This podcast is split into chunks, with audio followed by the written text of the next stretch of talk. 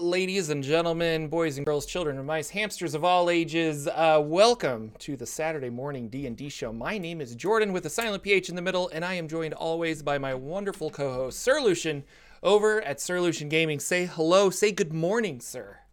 Good morning, sirs, ma'ams, everybody that's out there that's watching. Welcome to another Saturday Yes. morning. Nice and sunny on my side. I hear it's raining. It is raining where I am, and there is uh, also a. Uh, uh, I'm getting my house tuned up, Mhm. and there's a man currently running through my attic, uh, installing things. So with that, uh, I will try to mute myself if there's Yeah. like Yeah. various banging of noises and things like that. He might almost be done, but uh, be be forewarned, people. There might some stuff. Uh, thank you guys. Uh, we're really excited to have you here. Theros is out. Uh, Mythic Odysseys of Theros. I should preface it um, because, but it is the campaign setting for uh, Magic the Gathering, D and D. They're they're doing this 100. percent Um, we're we got Ravnica, which made sense because Ravnica is the most popular uh, Magic the Gathering setting, I believe. And I don't know if Theros is also uh, as popular or whatever, but but I know it's. I guess my point is that it's a good D and D setting, uh, more so I feel than Ravnica. Ravnica was a good book, but you really had to understand the subtle intric- intricacies of Ravnica. And uh, with Theros, the the interesting thing is like, well, you have this world, and you have, I guess everybody kind of knows Greek mythology ish, Greco Roman ish mythology, and so you have these unique gods, but they're all like, this is the god of death, this is the god of the sun, this is the god of the oceans, and so it's easy to understand what these gods represent and the powers that they have. Uh, so yeah, it's it's kind of I, I don't really I really liked it. I I bought the uh, um, D and D Beyond because it's not out, and I don't know if I'm gonna buy it in physical book form because I feel like I use D and D Beyond for most of my Dungeons and Dragons prepping, and uh, I actually ru- run with a little Chromebook at the table now, so I I use that to look up stuff quickly. Um, but have you had a chance to read it, Mr. Lucian, or look at it, or anything? I went through different parts of it, and that was the thing I noticed right away was I didn't get the feeling I got with Ravnica because I went and bought the book. I sat down, I maybe had my lunch next to me, and I started flipping through the pages just like I would a new D and D book or some D and D book I you know would get out of Barnes and Nobles or a mall or something back in the day as a teenager. So when I Mhm. got Ravnica, I still had that feeling. But when you go through a book and it's kind of on D and D Beyond, it's kind of disjointed, and I didn't get that that same nostalgia. There's lots of cool stuff in it. I like lots of the artwork, but the way the presentation is, I didn't get that same feeling. So I think I want the book so I can just sit down and go through it. But I do miss that. I am one of those weird people. I think that want that textile feel of just kind of flipping pages and looking at stuff as I go. Um, because D&D Beyond's great, I think, when you need it as a reference. Yeah. When you want it as just something to enjoy, like people enjoy books, not just I'm looking something up, then you want that hardcover copy because that's when you can enjoy that book. So I think Mhm. I hadn't realized that before. I don't think it sunk into me as much in some of the other ones I've gotten where this time it really felt that way in this last one whereas I was like, "Oh, it's it's there. It's got everything I need. It's in a great format. It's easy to look up. It's easy to use. I'll be able to put it in campaigns and games really easily, which is nice." But boy, I miss that flipping through the pages feel of a brand new book that Yeah. you're going through, you know. So No, I don't know. and, I think uh, I'm gonna buy it. Okay, yeah, I think I'm gonna Um, buy it. It's it's interesting on that subject. We were uh, talking about um, uh, with with both this book and then I didn't really think about it, but Acquisitions Incorporated was the same way.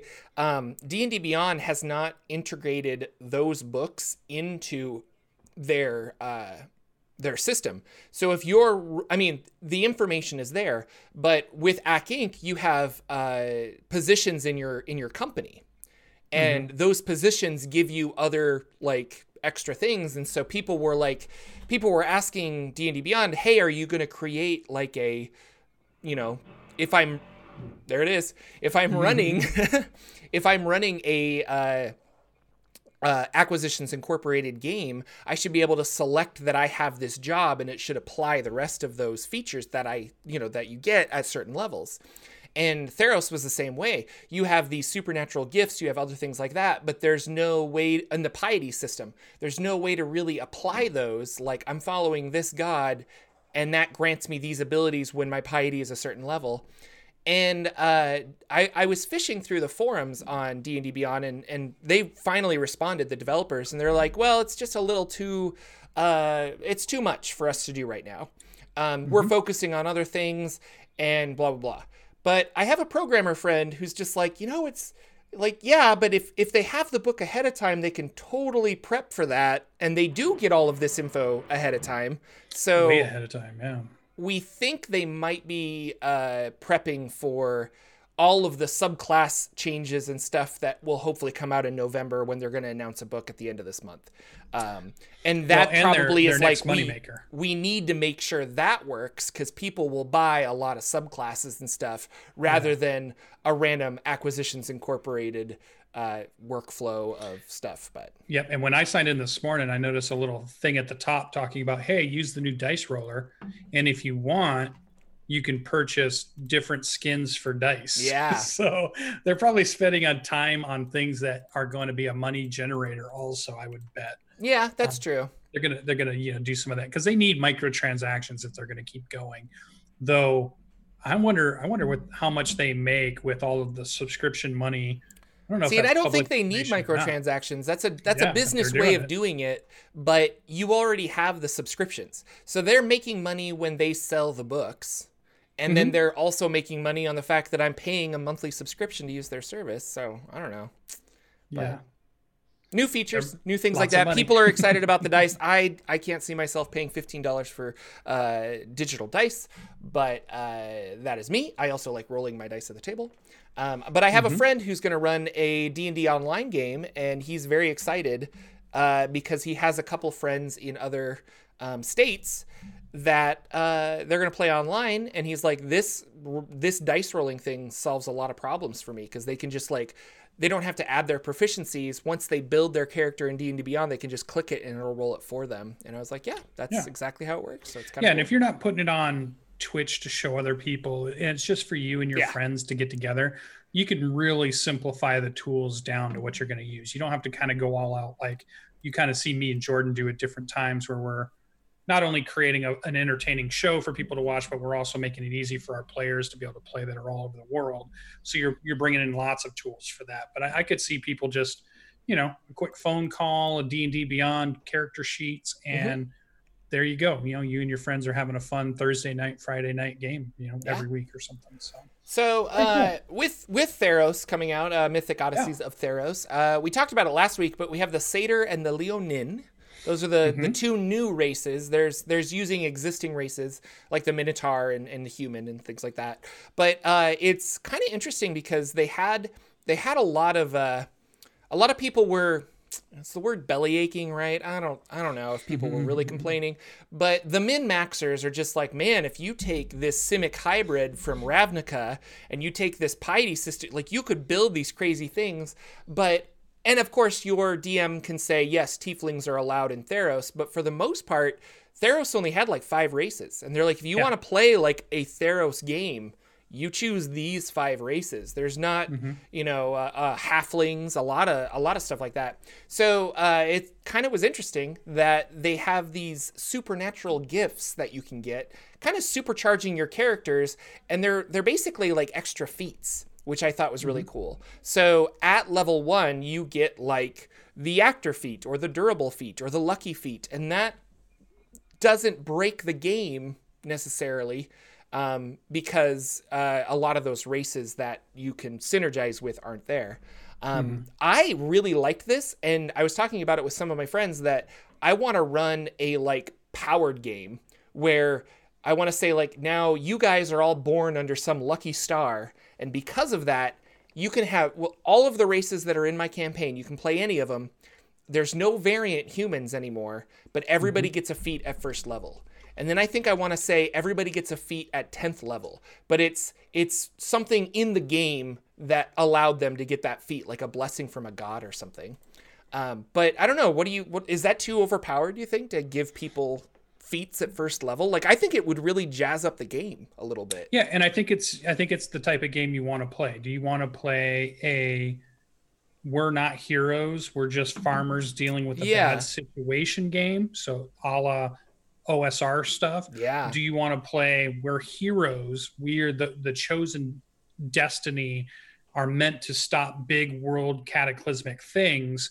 Well, we are going to be special and different from normal Mm-hmm. the normal Joe Schmo. So maybe we do have some things that are setting us apart, and we're playing a much higher ability, bigger magic item game, bigger spells games, lots of high magic stuff. Yeah. So I think it really just depends the type of campaign you want to run, where where you want to go. To me, Theros is about that big classical mythology, yeah. and the people that were on those tales were superhuman. They were demi-human. They were Mhm. near godlike, and they were attempting these Like you are trials, Hercules. you know? You Yeah. know. You are Yeah, so half you god have to or stand something. out. Like you have to stand out. yeah. Yeah. we need somebody who's got like an 18 or a 20 strength at that point and then has athleticism or something to really Mhm. make us say that's hercules and i recognize it right away kind of person so i think if you're playing that style of game that fits in is it mean it's going to be perfect for all the games you're running? Maybe not. It just depends on the type of campaign that you want to run and um, you know like where and, you want and you're go. right the the forgotten realms has a bunch of uh we're we're adventurers. And you walk into a tavern and the barkeep's like oh adventurers huh? Like you're not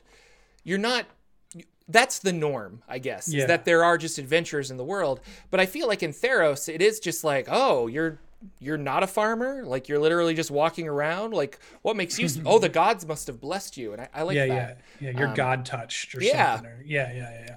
There was a ninja errata update to the triton. Did you see that Well, I was wondering when you said that, and I was waiting. I was I was going to let you explain it because I had a different thought on it when I read it, but I wanted to hear this. So, So uh, the Theros came out, and the Mhm. Triton is one of the playable races in Theros, Mm-hmm. and they gave the Triton dark vision. Hmm. And uh, there were some people online that were just like, "Oh, I guess like the Tritons are better in in Theros." But then when you look up on D and D Beyond, the Volo's Guide Triton, it now also has dark vision but Ah, it didn't okay. originally. So uh, they they added tr- that, and then again, people on Twitter are asking, and and D and D Beyond came back and replied on Twitter that said, yes, it's an errata update. Uh, there hasn't been like errata published for it yet, but that was from Wizards of the Coast to change the Yeah. Triton as a whole. So that's, a lot that of was people, the part I didn't do. Yeah, a lot of people were talking about, or were upset, uh, myself included, I guess, because uh, the Tritons live in the bottom of the ocean where there is no sunlight, but they don't have dark vision.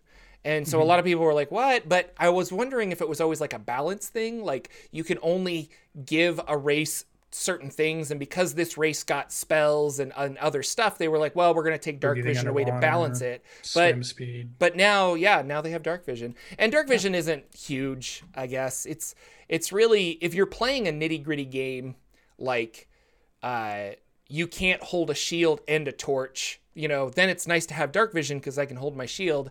But for the most part i i have humans in my games and i'm just like well it's dark. And they're like okay i cast light or i do this. And i'm like i just you can see for the most part. Unless it's a unless it's something i really want to use um, as a mechanic in a battle or in a game, but for the most part, I'm like, yeah. So dark vision's kind of weird because it's a it's it's a good thing for and a lot of races have it. It's almost silly to play a race that doesn't have dark vision when you think about Dungeons and Dragons. Humans. humans.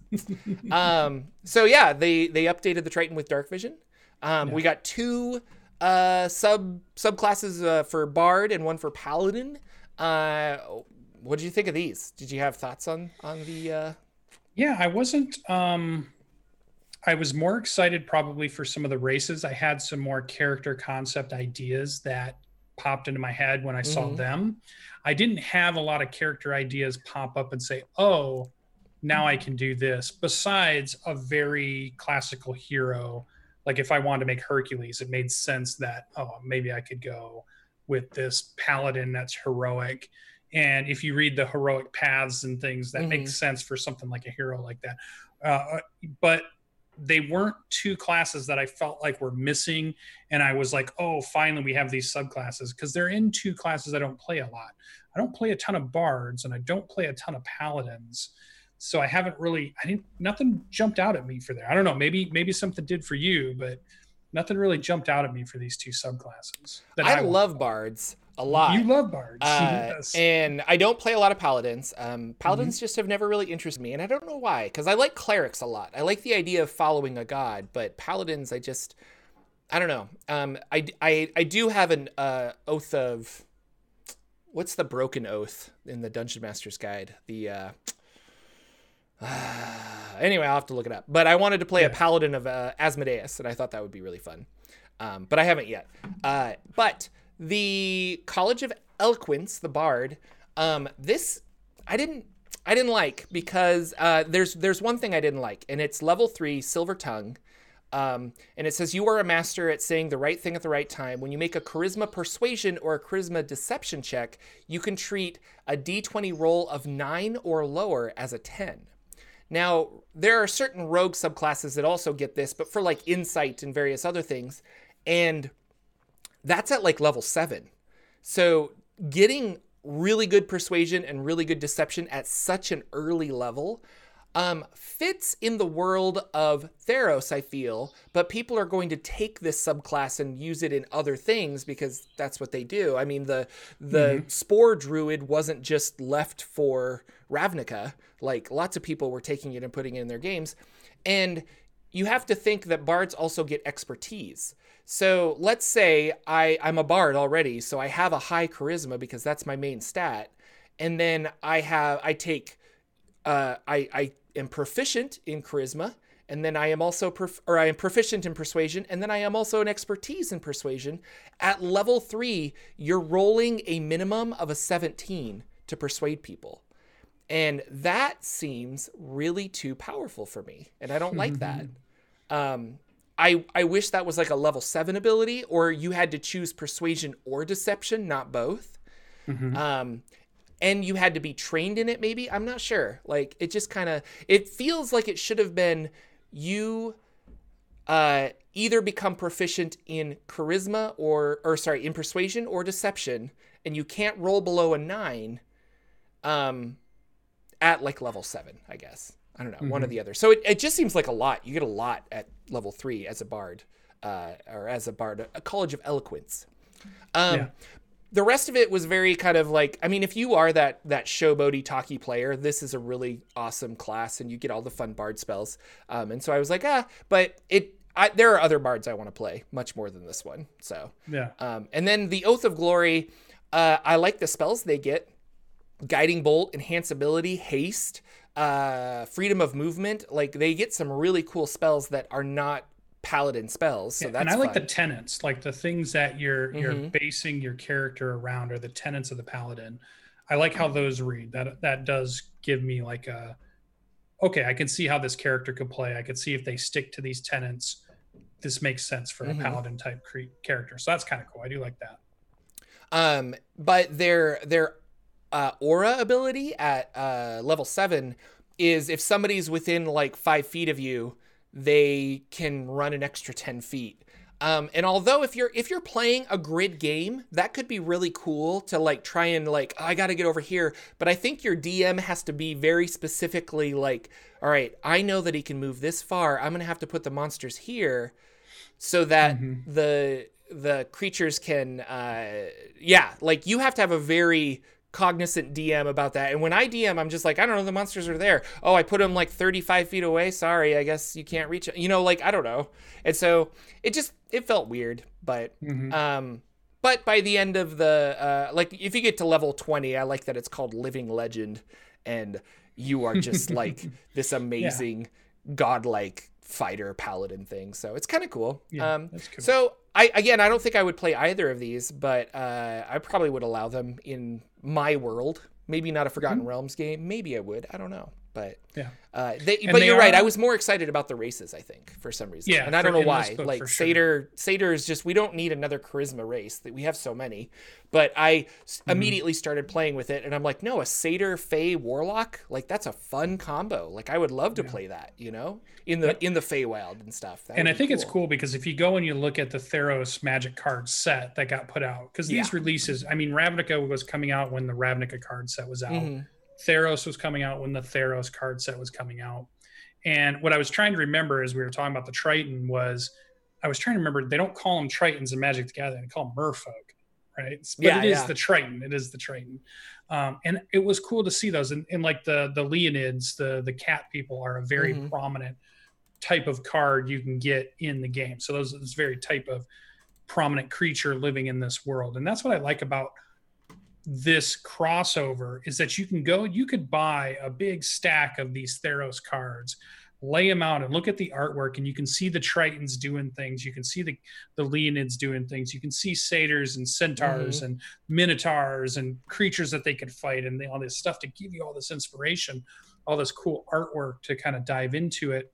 And I feel like those were the highlight the the new races the new atmosphere the new artwork the new idea the world more than it was some mechanical subclasses but they were subclasses that we got from ua articles so it is nice to see that these were two things that we had seen in ua articles previously way back in the day and then they did finally show up um, into Yeah. the game Yeah, they, yeah, they So weren't we're abandoned. still- you know, like Yeah, they yeah, they so kept still moving. researching them. so i'm Um, pretty happy with it No, yeah, and some of these uh some of these um supernatural gifts I really like too. Like they say like hey, you can get you can take an extra feat if you wanted to. But a lot of them like uh anvilwrought is uh your you're kind of like you were forged as a creature. So like you could be I'm a human but I'm this anvilwrought human that I was forged by the gods specifically for a task. And you have a lot of uh, similarities to a warforged. You know, you Yeah. saving throws against poisoned, you have advantage on those. You don't need to eat, drink, or breathe. And so, uh, like, I don't know, I really like this that you could apply certain traits on top of the race you already are.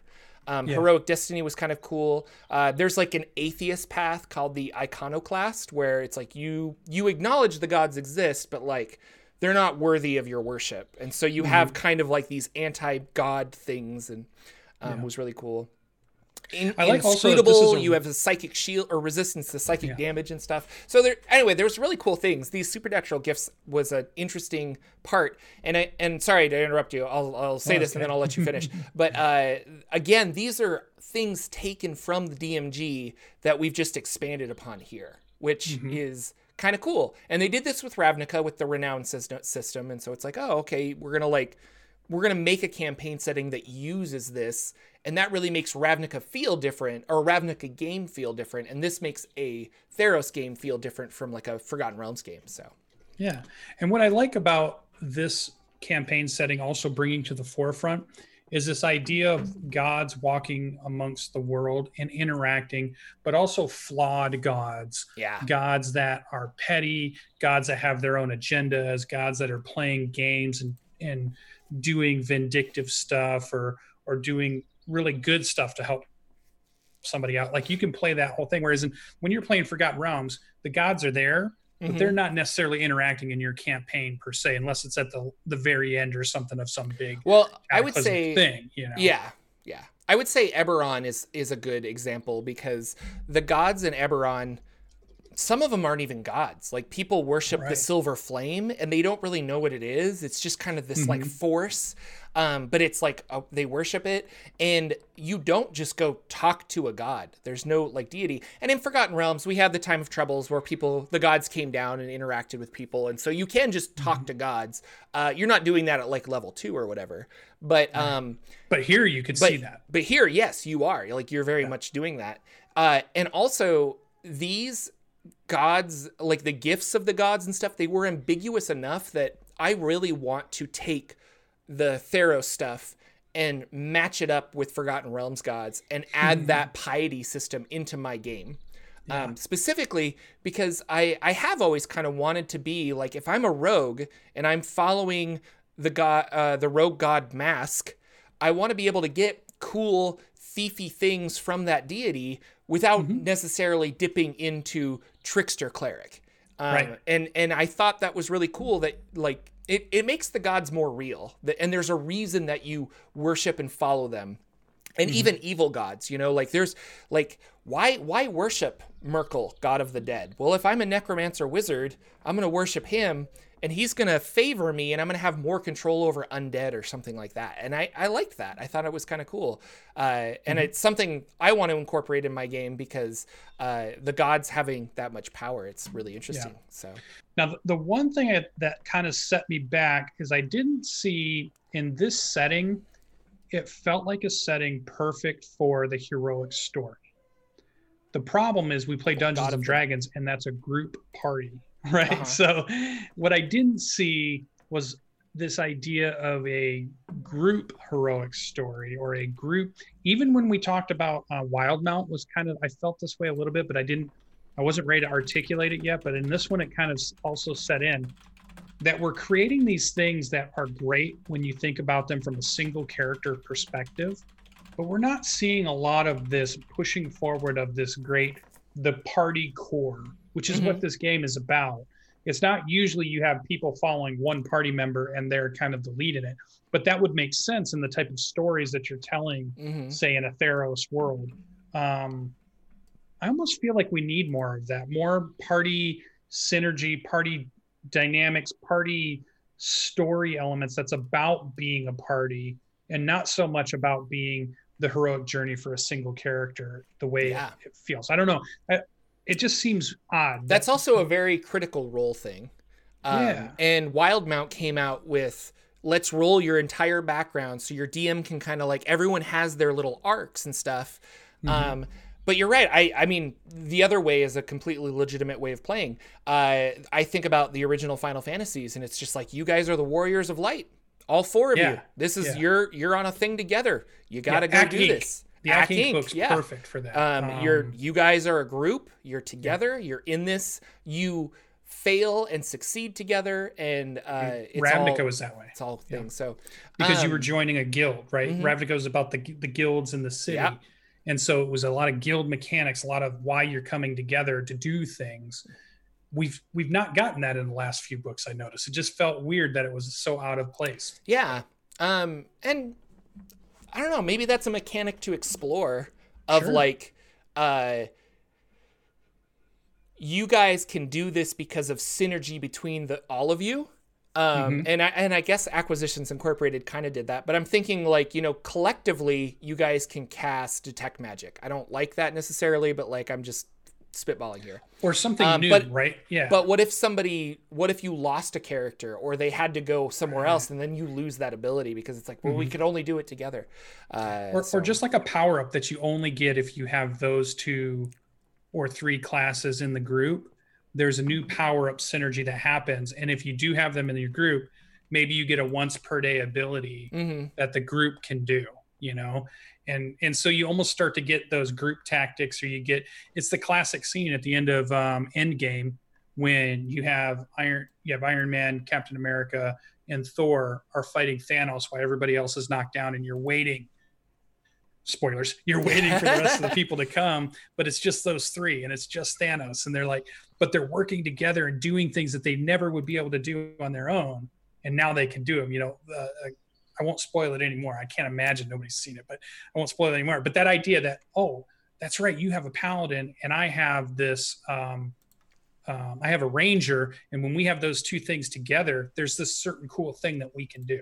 Mhm. one you know not a, a lot not to overtake the rest of whatever things going on but maybe just an every now and thing once a week thing once a month thing once a day thing yeah. that would be fun to introduce and say this is the thing we could do you hold your shield up and i'm able to bounce an arrow and it splits and it hits four guys instead Mhm. of being a normal one one attack arrow and i can do it one time in a battle or something just something cool to add some synergies and maybe there's a bunch of them that you can stumble upon depending on what types of groups you're making when you're building characters yeah. And I guess like there's a Pretty way, I mean, you could just play like that. Sure. Um, and I'm thinking of things like my favorite spell, counterspell. Um, where it's like, oh, so and so's ca- evil wizard's casting a spell at my paladin, but the other wizard counters it and then redirects that energy to other. Th- I don't know. Like, there's ways to do it, but yeah, Yeah. Another thing that uh, I liked about Theros is uh, this piety system is linked with the artifacts that they included, um, magical items. And so you can pick up this, you know, uh, hammer um, mm-hmm. and it's a plus three hammer. It does a lot of extra damage. But if you worship that god and you're more in tune with that god uh, that this hammer represents, then uh, you get extra extra benefits. Um, mm-hmm. And so it's it's like a magical weapon that levels with you. And Wildemount did the same thing, where they had uh, Explorer's Guide to Wildemount had like you got this weapon, and then whenever the DM feels like you need to like no you did enough to kind of like upgrade it uh it upgrades. And the piety system is the same way. There's no like xp like with with monsters with the piety system. It is about the dungeon master being like you know what? Like not only you not only did did you uh, do something for this god but i'm gonna give you like plus five piety points because it's way cooler than i thought that what you were going to do. And so. I don't know. It's it's I, I just really liked this system and and giving mm-hmm. more uh, story arcs for uh, or rewarding story things. You know, it's right. not like, well, I'm going to go kill this thing and then my piety will incle- increase. It's like, no, I'm going to take the time to to set up a church here, or I'm going to take the time to set up a temple, and mm-hmm. then you your god's like, good job. Like, I'll, I'll give you a little extra boon. Like, I thought that was nice. really cool. So yeah, that's good. Um, I don't know. So uh, I, I guess like a, a, thumbs up for me overall. Like I, I liked this.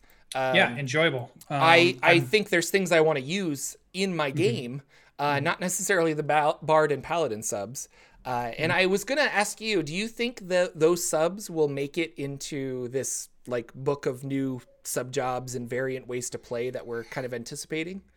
Yeah, um, I don't know. Do you think they'll be reprinted? I wonder. Yeah it's possible be so that they could get them so that people could bring them into campaigns if they're not mm-hmm. letting things from other books come in. But I don't know. I, I and it's because like... of Adventure League, right? Because it's always yeah. book plus one, and right. so if I choose this and not, yeah, you you get limited on what spells you can use and things like that. Oh, that's the other yeah. thing I thought was interesting. No new spells. No, I thought there would be at least something like, I don't know. Yeah, like I think they're saving God. it for that book. they're saving it for that book for Probably, sure. They've got yeah. a big rule. Some they've got to have some type of Xanathar's guide to everything coming out. You know, something something that's going to be good for us. Um, I liked it. Uh, I felt like for me, Wildemount was not um, the book I was excited about. It's great has a lot of cool artwork in it. We've talked about how it's a great book. It's just maybe not one we're playing. You're getting into it more because you're actually playing into a campaign. So now yeah. maybe it's it's growing on you. Maybe you yeah. are starting to like it a lot more than when we initially were talking about it. Yeah. But I feel like this Theros one got back to the type of book I like too. And and I think it's because it ties into something I like, which is Magic the Gathering, because I know I can go to those cards and I can look at the artwork and I can mm-hmm. gain so much inspiration outside of the, the book that I can then bring into a game that I want to play in Theros. Yeah. Um, no, I was talking to uh, Lex Mandrake, my uh, Dank Dungeons, one of my players on my um, mm-hmm. my Wednesday game, Rod of Seven Parts. And before the stream started, we were just like, no, it's it's cool, uh, but Wildemount, like Ravnica, is uh, very complex. Um, mm-hmm. Lots of moving parts, and uh, Wildemount. Now that I'm getting into it, I appreciate it. But but you're right. It's it's for a, a, a I don't know for the average D and D player who's like I kind of listen to Critical Role. Like you're a little confused because you don't mm-hmm. get the inside jokes and you don't get a lot of this other stuff. Um, Greek mythology is just very accessible. And this yeah. is a very accessible book because it reminds you so much of Greek mythology. Uh, and I don't know like the cities of Theros. I don't know any of that, but I feel like I can make it up and have a mm-hmm. cool game. I don't need to know where it is. Whereas Wildemount, I really need to know that like this city is roughly 80 miles south of this city and the two are fighting because of this conflict. And there's a lot more as a dungeon master for me to do. Uh, but yeah. with this Theros book, I feel like I'm like, no, let's have a let's have a two month campaign, maybe like eight or nine sessions you guys will go from like I don't know level five to level ten, and your your mm-hmm. job is to like defeat a kraken. I don't know how we're gonna do it, but like that sounds fun. Let's go. And yeah. and you do, and like I don't know, we're gonna use boat stuff, and we're gonna go here, and so yeah. it it's good. Like uh, it's accessible, and Wildemount is very good for Critical Role fans, and mm-hmm. everyone at the table that I play with is a Critical Role fan, and they so they love it. They giggle, they love it. Mhm. Like the DM's putting inside jokes, and they're just like, Mm-hmm. "I know who this is, but my character doesn't," and they get so excited. Uh, Mhm. and I get that, uh, but it's n- it's not something I'm like. I just I don't follow the whole world of Critical Role. I'm sorry. Which is I sh- I shouldn't apologize. Like it's completely fine not that's to. okay. Uh, but I am learning. I'm having a good time with the game overall. Uh, Yeah. It's just it's really interesting that uh, it, that has defined um, a generation of D and D players more than I ever thought it would. Like originally, the Forgotten Realms book and Dragonlance and things like that. Uh, you said yourself with uh, Greyhawk defined a bunch of people uh, with like this is what D and D is, and now Critical Role and Wildemount and Tal'Dorei and stuff that has defined the way people are experiencing D and D, and it's it's interesting, you know. yeah. So I, I like it. I, I like that we're doing lots of different worlds. I like that we're doing lots of different settings. Um, I think there are fan settings and then there are more agnostic settings. This one feels like a book that's good for somebody to pick up, even if they've never played anything. yeah, They could maybe they've heard of some mythology and they could create a campaign Mhm. not too bad. Whereas I think you made the very perfect point. The Critical Role Wildemount is great, but if you've come from that from zero, like you'd never watched Critical Role, you were whatever the reason, maybe you're just brand new and you're just getting into it now and you're just hearing about it. There's a lot you have to try to figure out if you're going to run a campaign in that world if you're starting from ground zero. hmm Theros, it doesn't seem like they're starting at ground zero is going to be too hard for you. Ravnica, starting at ground zero, maybe tough for you to do. Acquisitions Inc., maybe not so tough, you know, of a book to say start from ground zero. It's just about, all right, we're running a tavern or we're we're we're just doing Mhm. regular adventures and it's funny and it's it's got lots of jokes to it. You know, if you're Rick and Morty, if you do the Rick and Morty stuff, well, maybe we need to be a fan of that to really get the inside stuff yeah, then it makes sense. But if you're starting from ground zero, you don't get as much out of it. So it's nice that they're doing this. I hope we have a good mix of always never having too many of one or the other, not too many fan worlds Mhm. and not too many just regular worlds that we're just picking up. Um, I like a mix of all of them so we all kind of get a little bit of what we want, which is nice. So I'm to- excited. I would run a Theros campaign. okay, I would run a Ravnica campaign. I still don't think I would run a Wildemount campaign. I don't think I'd run an Eberron campaign because I think I another thing I've realized about Eberron is I feel like I would need to know a lot more yes. before I ran the Eberron campaign. And I like There's so Eberron, much. but it's because of the same reason I kind of like Forgotten Realms. Like I dove in and I really started reading it. Yeah. And when you do, you're just like, this is awesome and complex. Mm-hmm. Uh, and but no, it, there's a lot going on, and Yeah. that's one of the reasons that it kind of makes it shine. But D and D 5e overall, you know, it's simplified to Mm-hmm. allow people to just run in and play. And I think the campaign settings kind of they don't need to, but a simplified campaign setting like this really Mm-hmm. really helps you out. So because I can say like, hey, uh, we've got like I said it earlier, like you've got the god of death, the god of the sun, the god of water, um, the god of building things, and you're just like, okay, yeah, like I want to be like a a blacksmith like guy that does this, and they're just like, you can do that.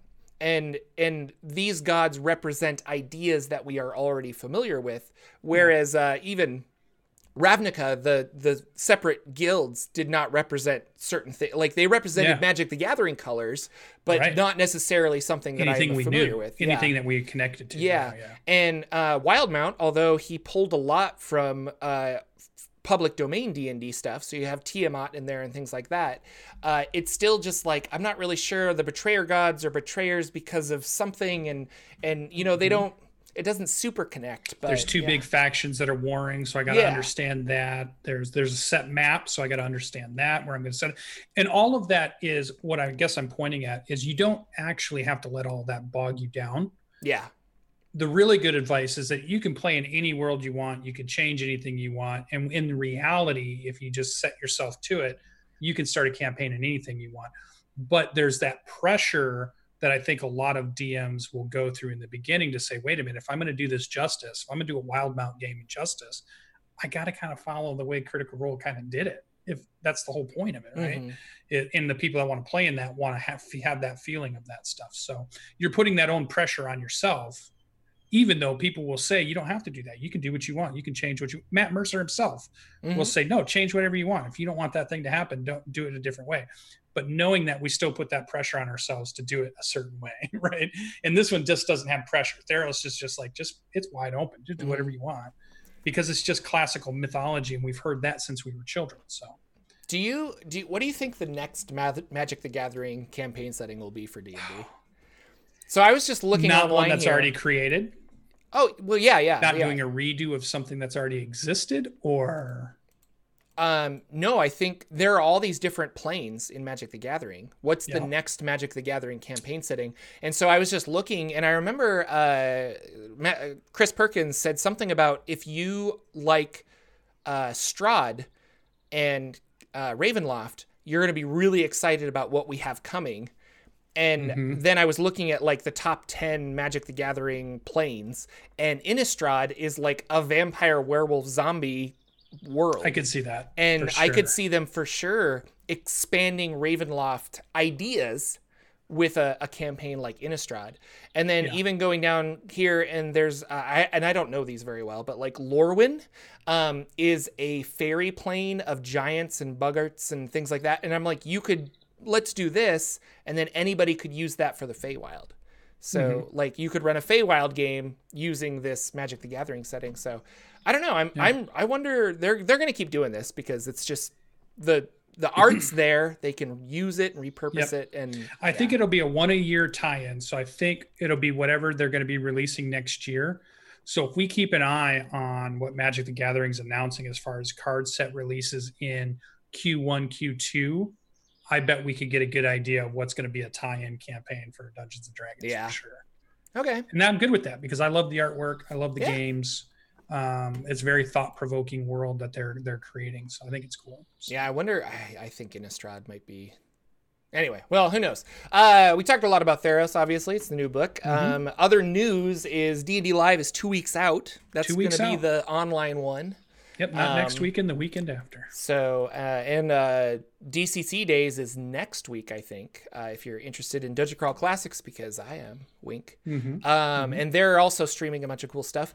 Uh, yeah, Lex is playing in a couple games. He asked me to play in some, but I, again, have lots of stuff going on and was not able to, uh, yeah, the times just didn't work out. But, um, and then this kind of shifts into our bardic inspiration uh, where we talk about things that inspired us throughout the week. And if you follow me on Twitter, you probably know what I'm going to talk about, but I'll let Lucian go first.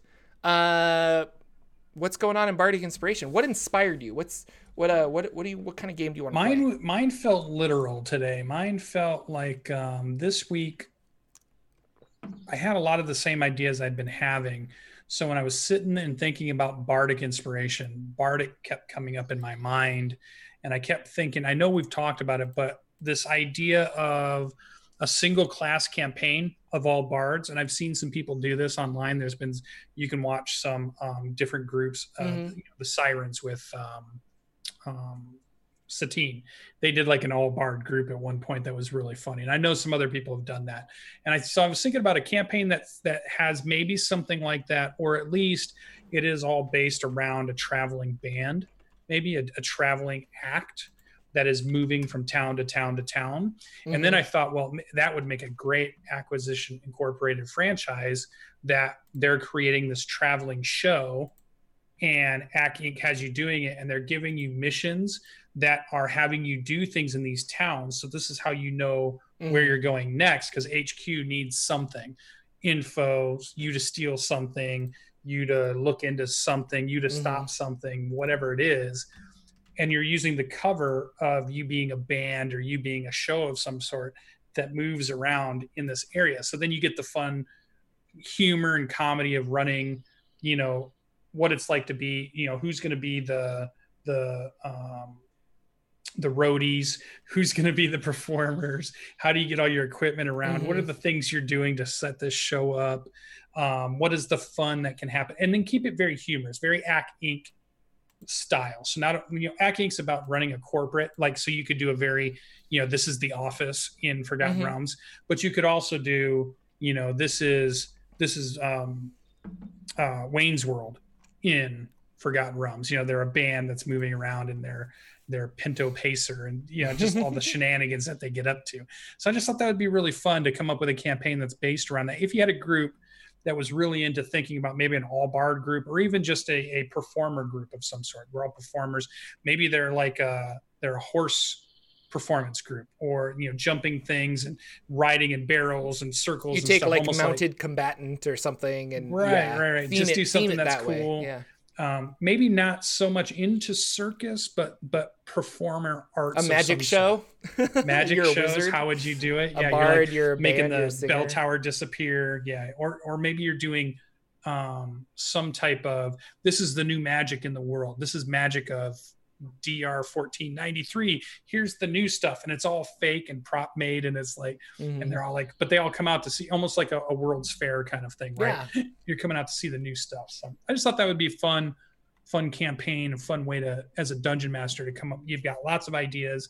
You still have nefarious things happening in the underground. There's a there's a cover, plenty of room for humor and fun um, in the whole thing. And I just thought that'd be a, a fun way to run a campaign. So, yeah, that's cool. No, it'd be a so lot of touring I would do it. band in the Acquisitions Incorporated world and creating creating more I, I, it'd be fun to i mean acquisitions was good uh, but Mhm. expanding on that and creating more uh, office um, positions and and Yeah. what they do and stuff so Yep. Yep. Yeah. The, the person that's taking care of the equipment, the the transportation Mhm. person, you know, like all these things. They there you could go and look at a show that travels, a true show that has a real thing going on.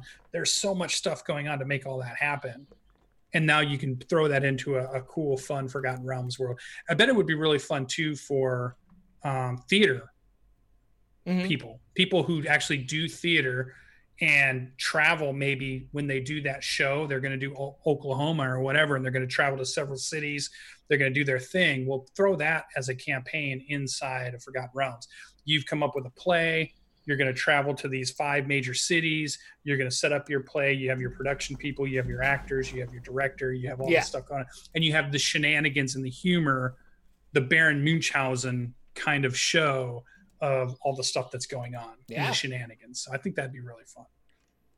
That's crazy. So what about jordan's bardic inspiration? Um well man i've just been thinking about uh thinking about well i've been watching a lot of old movies lately. Um i Mhm. watched uh the cabinet of dr caligari Um, and we talked about this on the show, I think, where I was like, that kind of was an inspiration. Like, what if you do that? Uh, I just got Metropolis. I'm gonna watch the like Blu-ray of Metropolis or the Blu-ray version of it. It's streaming, um, Mhm. but like the high-res new new quality version where they took the original prints and, and stuff. Um, and last night I was like, I'm gonna watch Jason and the Argonauts. Theros just came out in 1963. I'm gonna watch Jason and the Argonauts, and that was a monumental movie because of the stop motion animation. And Yeah. ha- and there's like skeletons that rise up out of the ground, and they're fighting skeletons with the swords.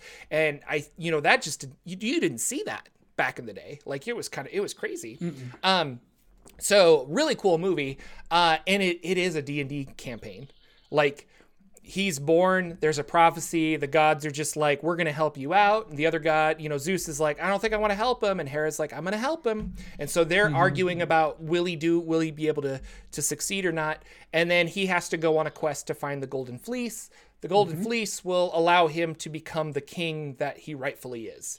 He assembles a crew of people and they go out and they have adventures and they have to fight harpies and they have to do this and uh, there's a hydra and anyway it's it was just really cool. Um, and i guess i don't know i don't have a specific but i was like at the end of watching that i'm like i want to play a like greek mythology game so bad like i think that would be so much fun to write and run where it's like you got to go sail. Nobody's been that far. Nobody knows what's across the ocean but rumor is you know there's a cup that if you drink it you'll ascend to godhood or something. Like i don't know. And mm-hmm. and so the idea of i guess my bardic inspiration overall is some of those old tropes are still good and and it, it's Yeah. not a bad thing like if you have the right group and i would say most groups you give them a clear goal of like yeah uh, you had a dream you know uh, zeus came down and he said i need you to find this magic cup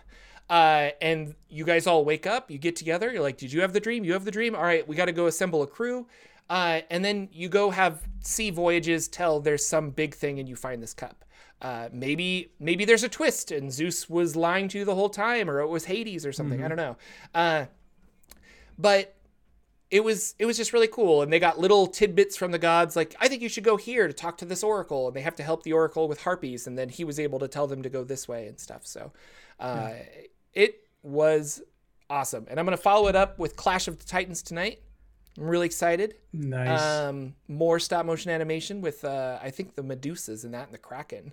So Mm-hmm. it's gonna be great. and there's different versions you can watch too. There's a lot of movies that have come out that are based off of some of those old movies, almost like redos and Yeah. Well, the watch the stories, you know, the Iliad and- and yeah. stuff. Yeah. yeah. So Um, there's a Wikipedia article that's like, I just searched like Greek mythology movies, and Mhm. there were a lot in the 30s Yeah. in Germany and uh, very, all, all over Europe. The, back when Mm-hmm. more people made movies than just the United States.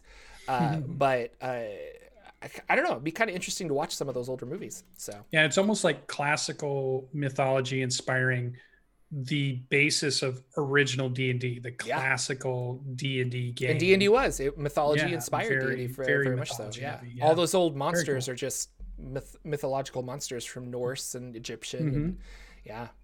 So Mm-hmm. Very that's my bardic inspiration. I I think uh, I think a lot of people could have a lot of fun with that because in the end of the day, if you have a clear objective, it doesn't always have to be this super drawn out whatever uh, you know like oh there's like layers here that you don't even know about and you know what the players might never know about because you've overthunk the campaign they they just want to go get a cup do it so Yeah.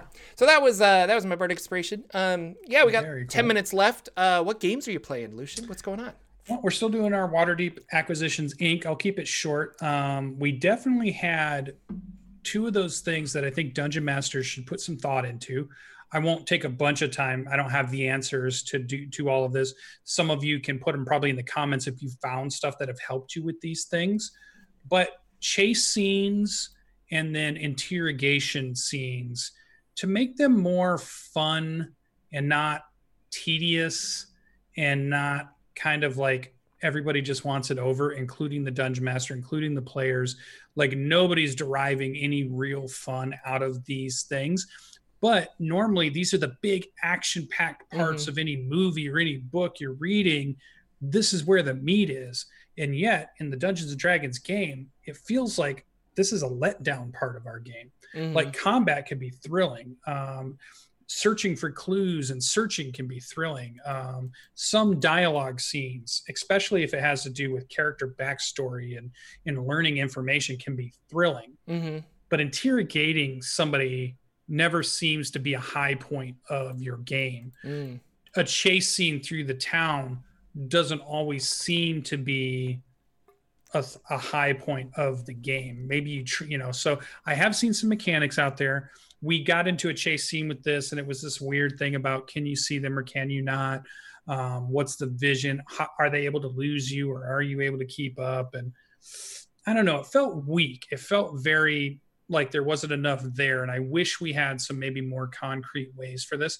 And especially the cringy, we've captured the bad guy. Tell us what we want to know, bad guy. No, I'm not telling you anything. Bad guy, we can't move on any further. We don't know what to do. Tell us what you no, I'm not Uh, telling you anything. Mr. A Bad Guy. We Yeah. need some information so you know i all i can say is i i encourage dungeon masters to really take a look at those parts of your games see if there's some tools out there and share them with me and jordan because i definitely could use some inspiration in that and maybe there's some better ways to do this that that dungeons and dragons 5e has not given us help in this area or very, not very much help in this Yeah, area. interrogations I'm not so sure about, but uh, chase scenes, there are rules in the Dungeon Master's Guide about Mhm. how to do chase scenes, but I think both of them would benefit from having um, its own mini game. And Yeah, I'm going to use downtime downtime as an example. Like downtime doesn't follow the same rules as combat or a lot of other things.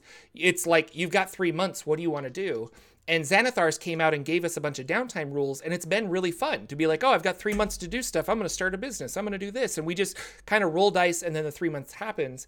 Uh, chase scenes, I feel, are the same way. Specifically, uh, I have a, a Pathfinder chase scenes deck of cards and you shuffle there it. There you go. And then uh, as they're running, depending on their successes or not, you start flipping cards to see what's happening. Mm-hmm. And it's like, oh, a fruit stand gets in your way. What do you do? Well, mm-hmm. I got to make an acrobatics check to jump over it. And so things can slow you down or speed you up. And it's mm-hmm. all random and it's just kind of fun. But if you use that too much, the players know what's in the deck and it doesn't work as well. But like the first first three or four times, it's going to be really good. Um, but yeah, maybe interrogation is like uh, you know, you've got five points and you have to subtract so many points from him before he'll talk. How are you doing that? Whether it's intimidation checks or whether it's, you know, this or I'm going to steal, I don't know, his favorite dagger and threaten to drop it in lava. I don't know. Uh, and so there's there's ways that you you have to do something to like lower those points, and those points represent him finally breaking or trusting you, you know. And then he'll he, the bad guy will tell you the things. Uh, yeah. Yeah. No, it's interesting. Uh, Rod of Seven Parts is going really good. It's a lot of fun. They fought a Rakshasa and they assembled two great, rod fragments into one. Great monster. Uh, great monster. I did not know that that monster was immune to spells level five and below. so we're we're reading this and I'm and it's a classic of Jordan just being like, ah, Rakshasas are cool, whatever. And then I read the stat while we were fighting him, and I'm like, oh. Uh, oh. So uh, Shifter, our wizard, sh- shot a lightning bolt at him, and I'm like, that doesn't affect him. So I had him like smack the lightning bolt out of the way, and our wizard was like, "Can he do that?" And then we had to talk. Then mm-hmm. yeah, he can. Um, but uh, man, having lots of fun with that game. Those people are really awesome. Really enjoying it. Uh, good players make a good game. Yeah, my uh, dark like dark gritty bloodborne game that i am playing in uh, mm-hmm. we found a star fragment that we were like hired to grab and bring back to town, but the guy who wanted us to get it was kind of shady. Shady, sorry. And there were some flumphs that came down, uh, which are a weird D and D monster that kind of looked like a I don't know alien hot air balloon thing, spaghetti Jelly, monster. jellyfish, yeah. floaty, yeah. And they wanted the star, and we decided to give it to them because they seemed like the the good choice to give it to them. Well, uh, when we got back to town and we didn't have this, people started asking questions, and then we were getting arrested. And uh, this is something I wanted to talk about uh, specifically is uh, the DM said later on that he's like, I didn't plan for you guys to succeed and get away. So he was like, you guys are getting arrested and expecting us to kind of just like, okay, we're getting arrested, we're outnumbered. But all of us were like, we're going to fight to the death because a fireball online. we're in a weird we're in a weird place and I don't know what yeah. they're gonna do to me. Um, so we we did we just started fighting and uh, with some of our magic items and we're also level six at the time. Like we were able to kind of do some some cool stuff. Uh, ultimately, they got us and we all we all got put away. But the DM said afterwards that he's like, yeah, if you guys had broken free and gotten out of that house, I probably would have just had more soldiers rush in to get you, um, which is fine. But I also feel like you shouldn't tell your players that because then I was immediately let down. I'm like, oh, there really wasn't a chance for succeeding. And players, whether it, that chance is there or not, they want to think that there is. They yeah. want to think like, if I can get out of that door, oh no, there's like two dozen more guards. Okay, I lost, but at least I succeeded getting out the door, you know, mm-hmm. uh, and it was kind of fun. So, do you do you write in contingencies, or do you just play and it's like, well, I'll write the next section if they do escape, or do you kind of plot out like, no, they need to get captured right now? I don't know. I used to do that. And then I learned my lesson that players will always do something you don't want them to do. So early on, I That's was true. doing that same thing. I was like, okay, here's this scene um, they're going to be mistaken for the bad guys. So I want the cops to come in and arrest them. And then there's going to be this cool thing because they're going to they're going to get interrogated, and the cops will slowly begin to realize they're not really the bad guys. What I didn't And then you realize, think, just like, like, you said, That's a cool scene. That's like, cool. I'm Yeah, gonna yeah. do that cool scene, but they're that's not. stuff. That's yeah. relying on the players doing something that you're like, well, they'll play like this, and you can never No. do that. Yeah. They always fight. if there is a way to drop a bomb, they will drop a bomb. um, it doesn't matter. Every solution is throw a fireball at it. So at that point, I started. I stopped doing that, and I I started trying to think about what do you do when you have superheroes in the middle of regular people, and the regular people want to arrest the superheroes. Yeah. Either they go willingly, or they don't Yeah. and, and it gets bad, you know. And so I stopped kind of doing that, and I tried to stop doing jail scenes. The only time my players get thrown in jail is if all of them gotten dropped unconscious. Um, the one thing I have done is where I've had lots of guards use a lot of non-lethal because they want to capture them. They're Yeah. not necessarily wanting to kill them. So then they try it, and if I, if that battle works and I can subdue them, it's happened that one time in the Black Pyramid where the guards were able to subdue them and keep them alive. Oh, hey, Jordan, guess what time it is? So I'll let Jordan take us from here. Yeah. Um, so it was kind of interesting, and and not only uh, I think a lot of DMs do this, not just new DMs, but experienced DMs. Because I remember watching the first episode of Matt Colville's The Chain, and he threw a monster that was so hard that it killed the character. And he did that on purpose, but he was just kind of like, well, I want the game to go like this. And his players were a little frustrated where they're like, well, I understand that you're you're writing a narrative, but this isn't a book, Matt. Like maybe we should have had a chance. Or what if they did think of something really creative, but Matt's like, well, he's immune to that, you know, and that's not what happened, but like you could see somebody doing that. So it's it's kind of interesting. Overall, having a lot of fun with that campaign, and now we're in a Silent Hill like hospital type thing, and uh, they've all played Silent Hill, and so everyone's like really enjoying the spooky ambiance of it, um, and it's been it's been fun. So uh, I'm excited to continue that one on Thursday, uh, and then I I'll skip over my Wildemount game, uh, but it's doing lots of cool stuff because we're out of time. Uh, but yeah, that that, ladies and gentlemen, is our show. Let us know in the comments below uh, if you are picking up Theros, uh, if you uh, have a cool bardic inspiration, um, if you are going to now play Tritons because they can see in the dark. Lots of cool stuff. Um, man, I do like that Theros book. I might have to get the hard book now. Now that I'm thinking about it, because D and D Beyond's going to shut down one day, and I'm not going to have access to it. I'm going to have to get that physical book on my shelf and play a cool Greek campaign. Uh, thank you guys so much. We will see you next week with another rockin' show, probably talking about TCC days or something. Cool. Maybe I'll shave. I don't know. There's a lot of things that could happen. Uh, all right. we'll see you guys next week with another episode of the Saturday Morning D&D Show. Goodbye, everybody. Our intro and outro music is 8 Bit March by Twin Musicom, licensed under Creative Commons. Check out their website at www.twinmusicom.org.